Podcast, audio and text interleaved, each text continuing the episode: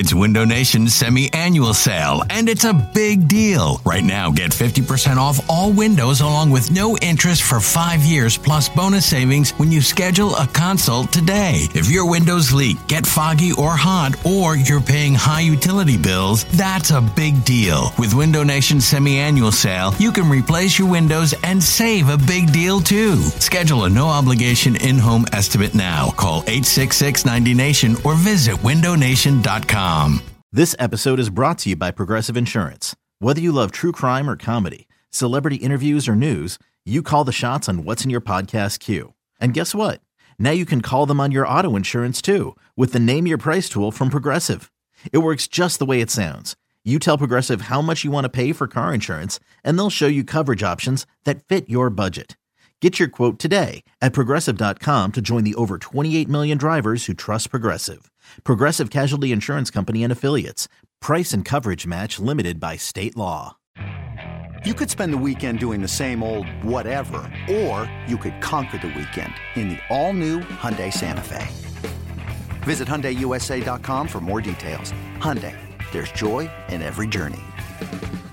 Ladies and gentlemen, we're taking the podcast on the road this season, and we want you to come with us. We're heading to Tampa, we're heading to Nashville, we're heading to New Orleans, and maybe a couple other surprises. Thanks to phansofphilly.com, that's P H A N S, phansofphilly.com. They put all the packages together for us. We're going to hit the road. Set it and forget it. Four star hotels, direct flights, tickets to the game, tailgates, pregame festivities, and can be a part of our shows as we're there the whole weekend wherever we are going. Phansofphilly.com. Make sure you use the code BGN so we all stick together and come have fun with us as we cheer on our Super Bowl champion Philadelphia Eagles and take over every stadium that we are in this season. Phansofphilly.com. Promo code BGN. Michael Kist. Hey, somebody has run out on the field. Some goofball in a hat. And Benjamin Solak. I know it's a big night when he asked for honey. He said he wants honey. It's the Kist and Solak Show. Man, I love those guys. Right here on BGN Radio. Fly, Eagles, fly, and welcome into the Kist and Solak Show. This is episode 41, brought to you by the fine folks at BGN Radio and fans of Philly. You guys know the spiel by now. I'm Michael Kist of Bleeding Green Nation and inside the pylon at Michael Kist NFL on Twitter. I am joined by Mr. Eight Year Streak without a bad day, Benjamin Solak, aka the best doggone co-host in the game of Bleeding Green Nation and NDT Scouting at Benjamin Solak on Twitter and in our hearts. Ben, a lot has happened since we last spoke. Uh, Drake is hiding a child. Roseanne took Ambien laced with racism. NBA GMs everywhere are purging their burner accounts. You said that I was your dad. Uh, how you doing, brother? Dude, every day is a good day to be alive. It has been eight straight years uh, now with uh, without a bad day. So if my math's correct, that's like 2,950 or something. Uh, it's pretty sweet. it's feeling pretty good, obviously. It's the the you missed the biggest noteworthy news, which is that the World Series began today. We're recording on Thursday. Of course, I'm referring to the WCWS Women's College World Series. I'm a huge women's college softball fan. And uh, Oklahoma took the L today. Oklahoma's my team. They took the L to Washington, uh, which is a terrible shame, but it's fine. It's double elimination brackets. I know you're worried, but it's double elimination brackets. Uh, and Washington's going to lose to Oregon anyway, so we'll just see them again later. But uh, I literally, you don't understand. Like I, there's as far as like events I get lit for, it goes in Eagle like sporting events. It goes in Eagles game, and then the Women's College World Series. Like that's above March Madness for me. That's above. Have you seen the Stanley Cup Finals? Did you did you see Game One or Two of the so Stanley never, Cup Finals? So never, I was never, uh, never any hockey inside my house growing up. Nothing like that. Like getting into hockey is super big on the list for me. I've just never got around to it. Hockey, it, hockey's tough because it's a it's a harder game to get into just when you start watching it and you're watching it without people without anyone who knows what's going on because Yeah. it's a, it's a bit a bit more esoteric as far as the rules and the strategies go you know? So I've, I've like watched hockey games casually but I really don't understand what's going on. Whereas you know you can pick up like a, a, a, game like women's softball and basically understand what's happening, uh, even if you've never yeah. watched softball before, because you can translate a lot of the rules from baseball and then everything else is not too tough to pick up. Getting into into hockey is a big impetus for me. I'm in Chicago now, so that's, that's a hockey city. Oh. I really got to. Uh, I really that that's high on the bucket list. It's just tough to do. I got to find some big hockey fans and just like watch like a slew of regular season games with them to really get get myself in the in the zone. You know. Yeah, these Stanley Cup playoffs have been amazing. Ben, I'll put it to you this way: Game one, super lit with an expansion team. Their first year with Las Vegas. Yeah, yeah, no, like six and, four, like Las Vegas. Like I'm following the the Golden Knights. I think it's amazing. I think the stuff they do at the beginning of the games is hysterical. I know some people oh, don't like yeah. it. I think it's the funniest nonsense the ever. Best. I've got mad love for that. And the the cool thing is that like with the World Series on ESPN now, like in the super regionals, like right before like the, the World Series brackets, we had three game winning home runs in a single Saturday last Saturday. Three game winners, like walk off home runs in one day. It's incredibly just like it's it's it, it, you get very invested in it. It's a ton of fun. Uh, and so, yeah, I spent a great way to spend my, my eight year anniversary, dude. That's kind of how I feel about hockey. There were four lead changes in game one, and then both games, last 20 seconds, shots with a wide open net that could have caused OT that didn't go in. And you just like you just let a fart out that you've been holding in for like a whole two minutes because it just the, the I love anything with drama, so I'll watch anything like that. Oh, absolutely. Before we uh, get off too far off the rails with the uh, with the hockey talk, which I, I can't wait to watch another game of that. And before we get to the eye on the enemy segment, which is going to be the Los Angeles Rams, uh, I got something to tell you, gentle listener. The BGN radio crew is going to be sampling delicious four ounce beers from over 50 local and national breweries, and you can too. Today, June 1st, the First Tap Festival is the kickoff to Philly Beer Week. That sounds amazing. Live at the Fillmore from 6.30, 10.30 p.m.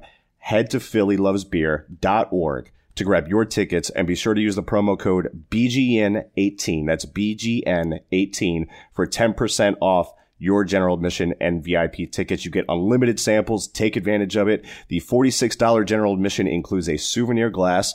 The VIP admission. You want to be a very important person. You got to lay down 66 bucks, which is a great deal and includes a specialty souvenir glass and an additional hour access beginning at 6:30 p.m. featuring rare pours from brewery members. There will be live DJ sets and a live performance from Philadelphia favorite Chill Moody, and BGN Radio will be live, live, live, talking birds and drinking beer. Come be on the show with us at the Fillmore today, Friday, June 1st at 6.30 p.m. And don't forget to use the promo code BGN18 for 10% off admission. I wish I could be there, Ben. That sounds absolutely amazing. So, Ben, eye on the enemy. Here we go. Los Angeles Rams. This isn't a bit. This is an important one to talk about. I totally agree. I totally agree. And Ben, what we usually do is we usually start talking about the quarterbacks. And look, if you haven't heard us talk about this eye on the enemy segment before, go back through like the last, well, I think like five or six episodes that we've done of it now. We covered the NFC East. We covered the Minnesota Vikings and New Orleans Saints. Today is the Rams. And like I said, we usually talk about quarterbacks right out the gate. But today I kind of want to switch it up and I want to talk about the head coach, Sean McVay, mm. who did a masterful job with this team last year. And I'll qualify. I do not care about the coach of the year award debates. It is notable that McVay won it and Doug Pederson being in the league shouldn't take away from that accomplishment because at the end of the day, and I say this all the time about the MVP debate, it doesn't matter how the public ranks it. What ultimately matters is, is how the, we rank it. What? That's correct. Yeah, because we're, we're always right. Uh, but no, what, what matters is what that person brings to the table. And Pederson won a Super Bowl. McVay is still an excellent coach. And Ben, as much as I can, I try to seek out sound bites of McVay talking ball, whether it be at a clinic or just sound bites from Sound FX, because he is one of the brightest young minds in the league right now. And you always learn something new when you listen to him. And this offense is going to be productive under him for a very long time. That's just a fact of life. I'm excited to see Rams Eagles, McVay Pederson, maybe not on game day necessarily because they're going to be dogfights from here on out. But when the coach's film drops, it's appointment viewing. And I know you saw a clip from him at practice that you loved, including Brandin Cooks, who they just yeah, yeah. added, and the speed element that he brings to that offense, right? Right. Well, the, that clip, like, it's just funny, but it also is very important. And if you didn't see it somewhere, I'll retweet it. it there was a, a two and a half minute video, the, the Rams Twitter account released. Like, you know, they do these hype videos for OTAs. The Eagles have done them. And this one was just, it had McVay mic'd up because McVay is such a talker. Uh, and he says some really fun, exciting things here. He's talking about just trying to piss off Wade Phillips during OTAs. Like that was his primary goal is just like make life very tough for his very old, you know, different, uh, mentality, different uh, ideology sort of a guy. Wade Phillips is defensive coordinator. But Jared Goff hits a hits a streak to Brandin Cooks, who's you know they're playing you know in, in shorts. It's not really anything, and Cooks is flying, so that's what Brandin Cooks does.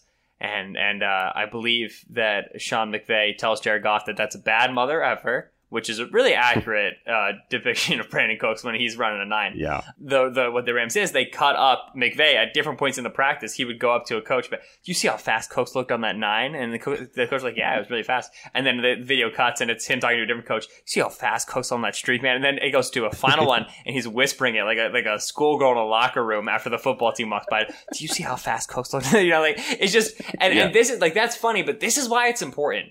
That's very very organic and that's very very human and and and it strikes me as very authentic it does not strike me as a shtick and in yeah. an off season where there's been some conversation, oh, it's not fun to play for Bill Belichick. You know, doesn't matter if it's fun. It's all about winning. Who complains when you have five Super Bowl rings? Which is a different conversation. You can understand why some players are turned off by playing for Bill Belichick. And by that token, you can understand why some players are just very attracted to playing with McVay, not even for the offensive system, but because that right there is like a 14 year old kid watching, you know, DeSean Jackson play in Philadelphia for the first time. Like, I'm pretty sure when I first saw DeSean Jackson hit a 93 yard touchdown against the Redskins when Mike Vick chucked it to him, I asked everybody in, like, you know, high school the next day, or no, I was in junior high at this time.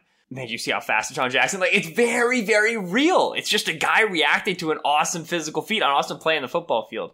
And that's gotta be so much fun to be in the locker room with when you see, you know, clips of other coaches. Like there's a clip of Brian Schottenheimer going on uh, when he was offensive coordinator of the Jets of him just spewing profanity, but also old school thinking. Yeah, just, run, yeah, running game cliches and, and platitudes, everything hackneyed, everything just in one ear and out the other because it's what he heard older coaches say when he played, and it's just a, a revitalization of, of these abstract ideas. They don't mean anything. Whereas McVay's just yeah. like legitimately reacting to what's on the field very organically. And that's got to be a super attractive, super fun environment. And you can't tell me having an attractive, fun practice environment is bad for a team. I'm not saying right. that other ways aren't good for teams different ways, but that's got to that's got to be good for a team. That's got to be good for camaraderie, the locker room, especially and this is what we're going to talk about, I'm sure. The Rams are very volatile because they have personalities out the wazoo in that locker room. And the coach like McVay seems uniquely and and I would say is the coach in the NFL equipped to handle a situation like that and has a lot to do with his personality. Yeah, I mean the Eagles have a lot of personalities too, and some of the key to our success. You know, when people talked about bringing Ajayi in, how the running back room was going to be with LeGarrette Blunt and, and, things of that nature, and Deuce Staley handled it very well. Doug Pederson is very equipped to handle that. Sean McVay is very equipped to handle that. So you don't you don't necessarily think like a lot of people are thinking, well, that you know that locker room might blow up. I think McVay is going to be able to handle it very well. I think an older school type of coach that talks at players, that stuff tends to blow up more than it will uh-huh. with this newer generation for sure. Uh, but yeah, I forget who it is who makes the point. I think it's I think it's a Charles McDonald or Justis Mosqueda, one of these very young analysts who um, do excellent work and everything. But I think it's Justis who says the best coaches currently are the coaches who know how to handle millennials. Right? All we yep. always talk about millennials and they're changing everything and yada yada yada. Millennials are like the freaking grim reapers, like this abstract idea of death. but the coaches who understand how to handle like opinionated, slightly idiotic, way too impressed with themselves 28 year olds are the coaches who are going to be successful because that's who the meat and potatoes of NFL rosters are now there you go. You know, it's as simple yeah. as that. And and I, what you have with McVay is a millennial. we got to remember that he fits in the time frame. He's 30, yeah. young 30s, right? So there you go. Yeah, McVay's my age. And we've talked about that uh, on previous episodes, uh, how some coaches might not be equipped to handle it. But McVay definitely, I mean, he's my age. So he can definitely. Uh, I think I can still relate with kids these days. Oh, Mike, we we interact great, man. Come on. But moving on to the quarterback position, the all important quarterback position, uh, Jared Goff in his second year. Overall, man, I, I thought he played really, really well on third down. He threw the ball, the deep ball, excellently. I think he struggled some in the intermediate areas of the field. He ranked poorly under pressure again, which shouldn't be a surprise. I mean, we all saw Rams Eagles from week 14 last year where Goff consistently dropped his eyes as the mm. game wore on and the pressure cranked up. So that's one area, if you were to pick one, that you wonder if that's ever going to get fixed. But he's in a great scheme that gives him clear reads, open windows, and ultimately, I think he's a solid quarterback, one that you can win with. And you look at him in the red zone, we know how good the Eagles were in that area of the field last year. Carson Wentz had 23 touchdowns, zero interceptions in the red zone. Jared Goff had the same thing 23 touchdowns, zero interception in the red zone. So he's got some flaws, but on money downs, on deep balls, and in the red zone, there is very promising stuff there to work with and being guided by McVay. I mean, I yeah. would expect him to at the very least be just as good as he was last year. And ultimately, Ben, I think he takes a step forward as the season hits full swing this year. I think his step forward from year one to year two is one of the biggest in recent memory. Uh, and and Goff oh, is very interesting, uh, very interesting to me because he's he can be a bit of a red herring and a bit of a false positive in the sense that we can look at Goff statistically and say, "Wow, what a step forward from year one to year two. But and I think many, many, many analysts would immediately come at that with slow your roll because what McVay was able to do for him on the chalkboard and, and pre-snap. Let's not forget, you know, the the Rams were a team that would go no huddle so that McVay could basically audible for Goff in his headset before yeah. it clicked off. The headset clicks off with 15 seconds on the play clock. So get lined up with 22 and you're given Sean McVay, who's a top three, top five offensive mind in the league right now, seven seconds to look at the defense and change things, right? And the Rams were yeah. very, and McVay's always been heavy pre-snap motion, identify man or zone, you know, uh, use orbit motion, use jet motion, what have you, to just get leverage advantage and let athletes win in space. Uh, and and that's another good point is that the Rams, I believe it's it's number one in the NFL. I can't find, I couldn't find the stat. Uh, I believe led the NFL in passes behind the line of scrimmage, which is just yep. it's super duper spready. It's super duper collegey. You know that those are incredibly high percentage throws, and part of Goff's success in the red zone, a huge part of that is how frequently they threw behind the line of scrimmage in the red zone, right? And just giving mm-hmm. him layups, putting the ball in space, letting athletes pick up yards. It's very simple no reason not to do it. It's not a knock whatsoever. It's just an easy way around it. I would say there were a lot less faith throws, as the Eagles call them, with right. Wentz in the red zone as per Goff. So the numbers might be the same. Uh, he was still very efficient, just not in the same manner that Wentz was. But yeah, I see. I see your point for sure. False positive in that the stats would indicate development in a way I don't think the stats should. Then on the tape, yeah, he really developed but you, you don't want to you don't want to just look at the stats. I, I really think you have to look at the tape and understand that when Goff was coming out of Cal, there were very legitimate questions about his pocket feel and his presence, his understanding of, of where space was in the pocket, and then maintaining clean, ready to throw footwork while moving through the pocket. It was my number one right. question with him coming out of Cal. Year one, it was not good. Year one in the NFL, it was what you expected for a rookie who struggled with that in college. I thought year two, it was fantastic for his standards. You know, good for NFL standards, fine. But for what we had seen from him in the past, it was exactly the sort of step forward you wanted to see. Which you could say something very similar for Carson Wentz and some of his lower body mechanics throwing the football, right? Similar. Mm-hmm. Year one, same issues as in college. Year two, massive strides forward. I thought you saw that from Jared Goff in a very, very big way. What's going to be a tough hurdle for Goff just in a conversation about how good of a quarterback he is in the league is that issue of divorcing what he does from what McVay manufactures, right? That's always going to be tricky because right now, almost everybody would say that Wentz is a better quarterback than Goff. And I think that's the correct take. But I think that we can too easily say, oh, Goff played really well, but, you know, so much of it was McVay and whatever. He's very, very talented. And like you said, I expect to step forward as well as you get more poised, as you get more comfortable with pressure, which is really the big knock that's still there on him. I, I, you know, you don't obviously you obviously don't want to see Goff outside of McVay's system. You don't want there to be a divorce because it's so successful. But it might be tricky for Goff to ever get recognition that he deserves as far as the quarterback conversation in the league because he'll always be a little bit tied to McVay. To me, you know, he had a top 12 season last season. I'm not sure he's a top mm-hmm. 12 quarterback because I, I want to see some consistency year to year. That's important to me. Mm-hmm. But he had a top 12 quarterback season last year. And, and that's a film talent. You know, that's that's what he's doing just just on, on, the basis of the improvements that he's made. That's not even you know talking about McVay's system or whatever. That's just Goff's tape alone. Yeah. I, I, definitely the biggest jump from year one to year two that I've seen from a quarterback that, that I can really remember. And I, I would agree he had a top 12 season. Not sure if he's a top 12 quarterback. I think it's fair to put him in the, the 12 to 18 range simmer right now. But like you said, we need to see that consistency. So that's Jared Goff there. And then you talk about his weapons. Robert Woods is a darn good wide receiver. They bring in Brandin Cooks, which we talked about, brings that speed element, which is going to be great for them because McVay is awesome at dialing up uh, deep passes. And you also have Cooper Kupp, who had a fantastic rookie season, very good at his role, very good in the slot, uh, nuanced route runner, came in the league a little bit older, probably a little bit more polished than, than you see some from some of these wide receivers that have a hard time producing right away. People forget that because the Odell class with Mike Evans and all that, but typically you don't see, receive, see receivers come out and produce like that. And then you've got Todd, Todd Gurley. I mean, I remember doing Gurley's evaluation last summer and having to search for more context from his rookie year because it was hard to decipher what was on Gurley and what was on the offensive line and, and just the offense schematically uh, with Jeff Fisher there as the head coach. And ultimately, uh, I bet on Gurley to rebound.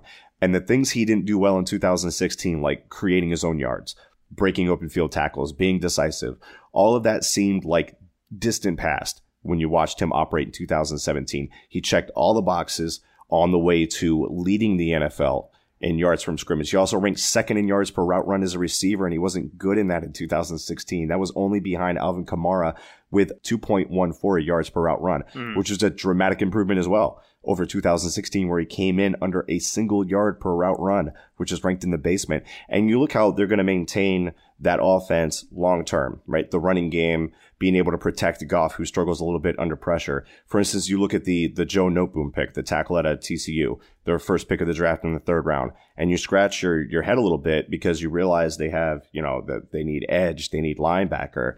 Uh, they also have three offensive linemen on contract years, and Rob Havenstein, Jamon Brown, Roger Saffold, Andrew Whitworth is old, John Sullivan is old. So unlike other teams, looking at you, Seattle Seahawks. Hmm. they're preparing for the long term and adding pieces to their offensive line a year early rather than a year late. And this line played well last year. They were middle of the pack in pass pro, but they paved the way for the seventh best 4.3 yards per carry, which allowed them to really lean on the run game and not depend on Goff. This is a spread it out offense more than any other offense in the league. And when I say that, I'm not just talking, I'm, I'm, I'm talking hard data here. They ran 11 personnel, so three wide receiver sets, 81% of the time last year. That's 10% higher than the next highest team.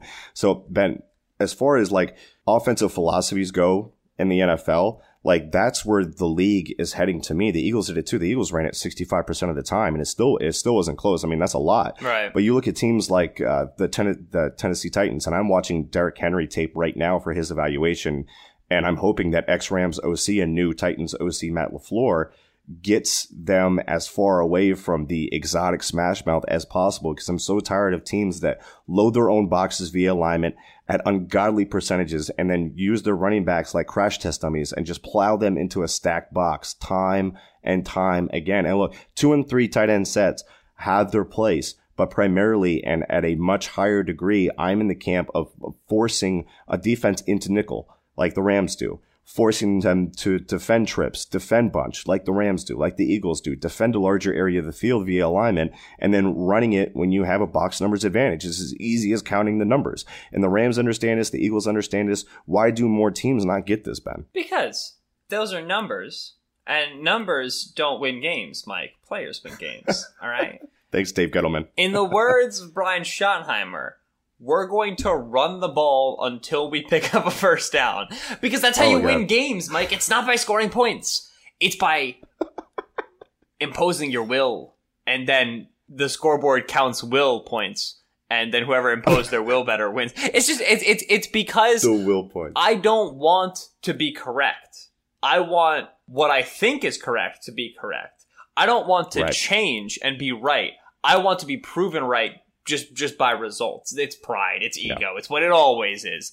And I agree, it's absolutely maddening. Now, uh, any discussion of the Rams offense in its totality has to recognize, I think, number one, that the Rams have, in my opinion, love the Eagles, think they're a great team, big fan. the most fun skill positions offensively in the league. I think it's just a blast. I think you're talking about players who are so uh, unique and differentiated. You're talking about Brandin Cooks, who's one of the ultimate deep threats in the NFL. You're talking about Robert Woods, who's one of the best possession receivers in the NFL. You're talking about Cooper Kupp, who I had coming out. I know you didn't like him as much. I coming out as one of the next best, uh, you know, what have you, you know, Cole Beasley, Julian Edelman, just the small white slot stereotype. Oh, I, I, I liked Cooper. Did you like I? Cooper. Did, Okay. Yeah, I liked Kupp. There was somebody I disagreed with on Kupp. We were talking about it a lot last season. Maybe it wasn't you. Anyway, big fan of Kupp coming out, and then Josh Reynolds out of Texas A&M, uh, fourth wide receiver, who's a great high point, great jump ball guy who got a, some limited playing time because of injuries last year. Showed up very well. That's very exciting. Tight ends, dude, Gerald Everett and Tyler Higbee in the same room, Yeah. and Temarrick Hemingway. I think is super fun. We're talking about some of the most the best move tight ends. Uh, you know, catching the Gerald Everett's a wide receiver. He's he he was Right. I had him ranked very highly last season. Uh, he's an Evan Engram like player. To me, he was Evan Engram in the Power Five playing for South Alabama. I love his tape. I think he's going to take a big forward in step two or in year two. And then you got Todd Gurley and, and John Kelly running backs, and then Malcolm Brown, who's like not bad as the as like the backup or the third string, depending on what Kelly does. There's so much unique talent, and uh, it's just McVay with toys, and it's very exciting. But, and this is what I brought up. Who are we talking about? Where, uh, uh, oh, the, the Vikings. The issue is the interior offensive line. When you go into this Rams team, you find some decent names on the offensive line. Obviously, Andrew Whitworth killed it as the left tackle. He's one of the best left tackles in the league, but he's turning 37. And then Rob Havenstein played well at at at at, uh, at guard as well. He, he's a solid guard, and their right tackle Jamon Brown is solid as well. Whatever. They have one offensive lineman, Mike, signed beyond 2019. One third string guard Jeremiah Kolone. Ever heard of him? No, me Right. neither.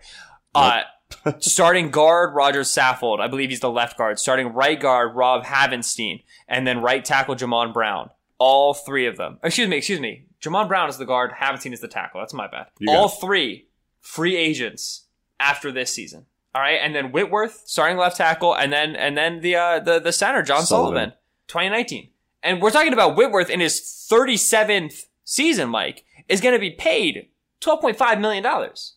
This is this is a lot of money. You got to if he's playing at his level, fine. But if he starts, you know, if A starts to catch up with him, we got a conversation here. They the Rams have the second most cap space in the NFL coming in uh, uh, this upcoming 2019 season, Mike. 81 million. That's the projection. But we're talking about a team that has Nickell Robey-Coleman, Ndamukong Suh, uh, uh, uh, what's his name? Aaron, Do- Aaron Donald. What's his All name? Aaron Donald. I couldn't remember. I was looking at different people's names, Mike.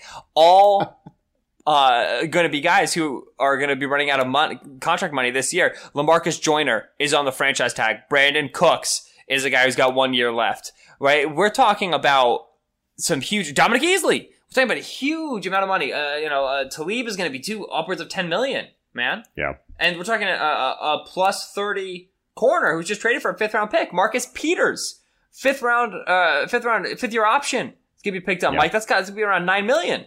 Todd Gurley, fifth round option, fifth year. This there's so much money on the table for the Rams, and you're talking about three fifths of the offensive line is going to be hitting free agency. It is weird to talk about a team that just spent everything in free agency as to having a small window, but they kind of do because they are going to lose talent in the 2018-2019 offseason. That's going to happen. This 81, the 81 million is second most, but a half of their team is is is it needs money. Half their team's hitting the road. So this is they're in a very odd situation. And like you said, Joe Noteboom was the selection in the third round, very clearly trying to plan forward for that offensive line. They know they're going to lose talent there. And and if Mhm. we if we know anything about you know a lot of these offenses that run on, on a lot of precision, a lot of time in these spread style offenses, sure the ball can come out quick, but to disrupt them, you get pressure. And it, it's the offensive line. It's the offensive line with the Vikings, and to me, it's the offensive line with the Rams as well. that could be their one issue. And then and then we we talked about you know we talked about the defense as you were. I think there's absolutely zero question that the combination of Aaron Donald and or what's his name Aaron Donald and Duncan Suh Listen, listen, listen! I forgot a name for like two seconds. it, those two together, the best one-two punch in the league in regard to defensive tackle. And I would have said that before the Jernigan surgery. But the pride aside, Eagles fans. Take the glasses off. That's just fact. We'll be okay. But when we're looking at these teams throughout the eye on the enemy series, we're not only looking for where they win, we're also looking at their long term picture, their short term picture, but we're also looking for a fatal flaw potentially, one that could prevent them from reaching the mountaintop, right? So for the Rams on defense, it's obvious. You ship out Robert Quinn to the Dolphins, and what you have left along the edges to rush the passer with, um, I, I don't really know. I mean, this team checks so many boxes offensive line, quarterback, running back, wide receiver, tight end, defensive tackle, secondary, all that stuff. But the most important positions on the defense, the pass rushers, the Rams don't have one. And they only took two day three swings on edge guys, two guys I personally couldn't tell you a doggone thing about. And they're bringing back, uh, they got Matt Longacre with a handful of sacks looks like he has to be the guy for them, or it's going to be all interior pressure, which as disruptive as that is, mm. and for as much as that helps the edge guys with cleanup sacks, by flushing the quarterback out of the pocket, by making get rid of it early where it, it might land into a ball hawking Marcus Peters. Either way, I just wonder if it's going to ultimately be their undoing and keeping this defense from being elite. And Ben, I'll ask you this. We know the talent in the secondary is amazing. And let's say Aaron Donald and Suh combine for 15 to 18 sacks. I, th- I think that's reasonable. Plus, keeping in mind the pressures that they're going to generate. And that this is a team that was fourth in the league for sack percentage last year. So I can get to the quarterback, even with the loss of Robert and Quinn.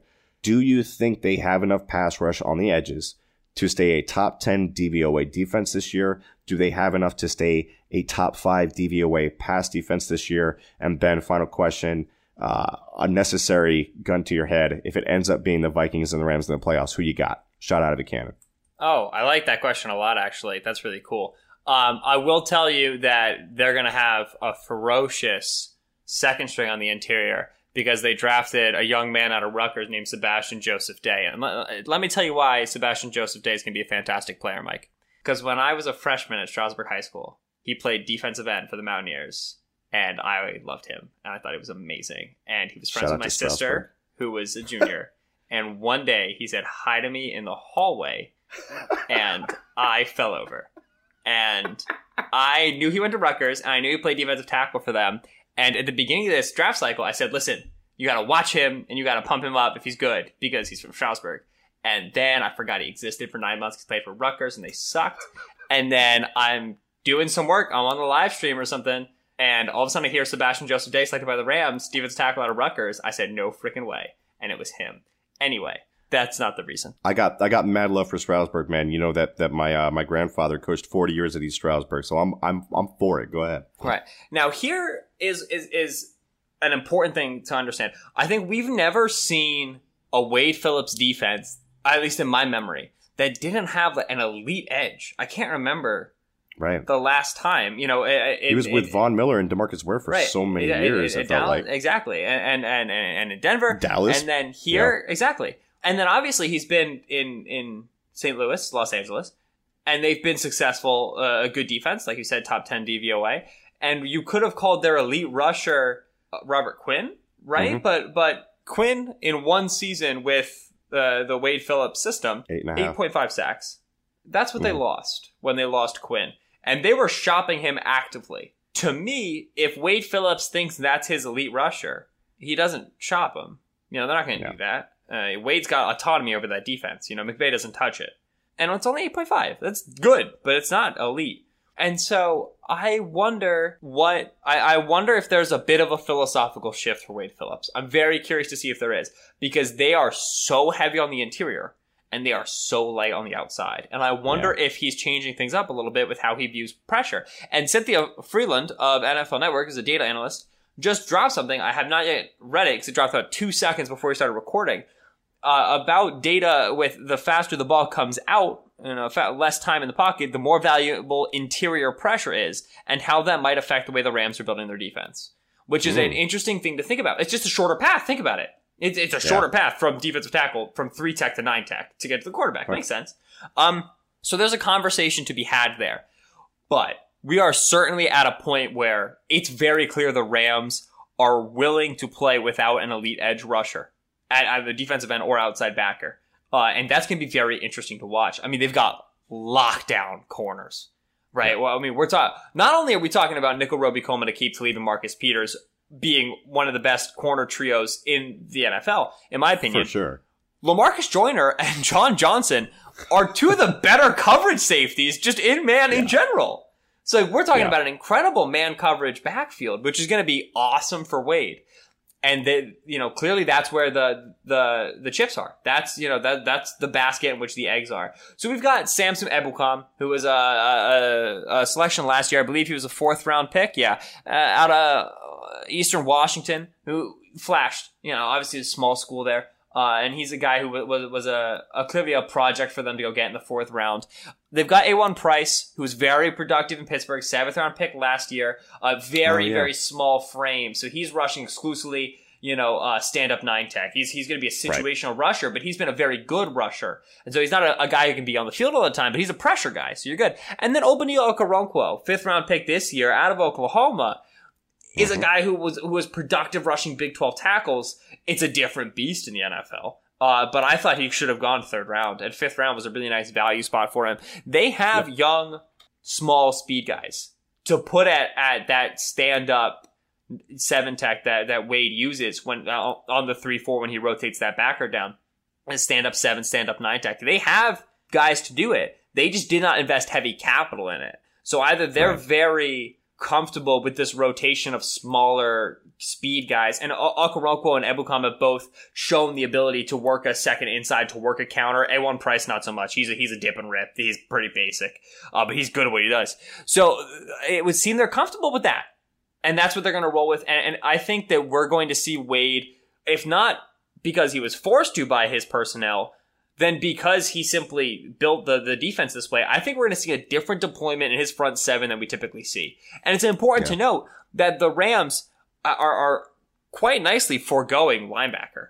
You know, we're talking about they've got Mark Barron, who's a safety. Uh, they've got Bryce Hager as their other inside backer, and I'll be honest with you, I do not know much know much about Bryce Hager, which probably means Neither he's not that great. I. Right? It's, it's not not that much of a thing. And then, you know, they've got Longacre and Ebukam as their starting outside rushers. They're not, you know, they've got a very strong secondary, very strong interior.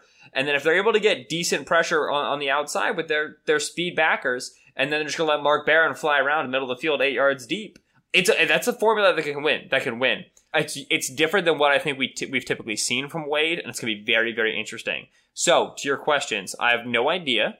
I have no idea. Uh, I think that that pass defense is still going to be good. I think I think it's going to be very difficult to have that secondary and have a bad pass defense. Like that just that seems like I don't even think Jason Garrett could pull that off. Like it would just have to be right. a good pass defense because of the talent. Vikings Rams. I'm taking Vikings. Uh, I think that the Vikings have uh, a, a, more experience, better pedigree. We're talking about a playoff game, right? More experience, a, a better pedigree. Obviously, the Rams' uh, first playoff game exit, very young team. Uh, you know, so, something that you know was was a little bit a conversation when they're going up against the Falcons, who are very experienced. Uh, I think that the, the Vikings defense overall is stronger. They can generate a ton of pressure, which we know really frazzles Goff. Uh, but it does, you know, I don't know. I, right now, you know, between Kirk Cousins and Jared Goff, I think Goff's clearly a better quarterback. And, and so you've mm. got a big check mark there. John D. DeFilippo versus Sean McVay. That's a fun matchup on the offensive love side. It. I would love, like, a Vikings Rams game, high stakes, would be a ton of fun to watch. I think it'd be a really interesting clash of, of teams that have strengths it would be a good time. I would take the Vikings. Uh, I think that we're going to see this Rams team become uh, an off-season darling, and they already have really with the way they spent in free agency. But this is a this is a you know I'll buy it when I see it. You know when you when you're yeah. bringing in this much new blood, uh, there's no you know it's what you have to do. Like I'm not saying it's wrong. I'm just saying uh, I was taught by the 2011 Eagles uh, to buy it when I see it when it comes to free agents. Look, I love Mike Zimmer as a coach. Sorry, Vikings fans. I just think they're a snake bitten franchise. And until I see that change in the playoffs, I'm going to go with the Rams. I'm going to say that the hmm. Rams uh, would overtake them in the playoffs. So that that's if that happens, we're going to point back to this podcast, and I want you, sense listener, to go back and find these audio clips and let us Nothing know who was right. Better than wagers in May about games in January. That's correct because yes. we will remember them. We remember uh, everything that not, we that we say when it comes down. Hey, we're going anywhere, man. We're just gonna be sitting here ripping it for the next eight months anyway. So that has been our chat. Eye on the enemy, the Los Angeles Rams. Definitely a big time contender. I, I think the man, I, I would I would put them above the Falcons. I would put them above the above the Saints, and I think at the end of the year they're going to be above the Vikings. I don't think they're there yet. You need to see those things I, develop I mean, that that we talked about. I've got the Falcons above both. We're going to talk about that next episode anyway. Ooh. Well, Ben, let the gentle listeners know what we have on tap for them next. Howdy, gentle listeners. Uh, thank you so much, as always, for tuning into the Kist and Solak show. We do greatly appreciate it. Of course, uh, you know, a little bit late here into the week, but no worries. We'll be coming right back at you with Falcons Eye on the Enemy. And of course, there are off-season workouts this entire, uh, you know, today and, and, tomorrow, May 31st and, and June 1st. And so we'll be updating you on those. And of course, in the next week, 4th to 7th, more OTAs. We'll be updating you on those as they come in through. The Falcons are our last eye on the enemy scheduled. We did bring through the entire NFC East and who we view to be uh, the strongest threats in the NFC. If you'd like for us to continue with some different teams. However, if you're interested in hearing about the 49ers, interested in hearing about the Packers, other teams you think could be a big deal, then certainly please do hit us up on Twitter again at Benjamin Solak, that's S O L A K, at Michael Kist NFL, that's K I S T, and let us know. Uh, we're here to give you the content that you want. Excited. This is, we're, we're approaching it, man. Like the, uh, the real dead period, June and July. We're excited. BGN Radio is working on a ton of stuff for you guys just outside of the Kist and Solak show to really roll it through. So make sure you are visiting. Obviously, we've got the uh, the hookup today. Mike, do you want to plug it one last time? Yeah, PhillyLovesBeer.org. Dot org. I almost said com. It's PhillyLovesBeer.org. Promo code BGN18 for 10% off admission, man. Come drink some beer with the BGN radio crew. But that's about it for us. Again, thank you as always for tuning in. We're excited to join you next time. We all we got. We all we need. Fly, Eagles, fly.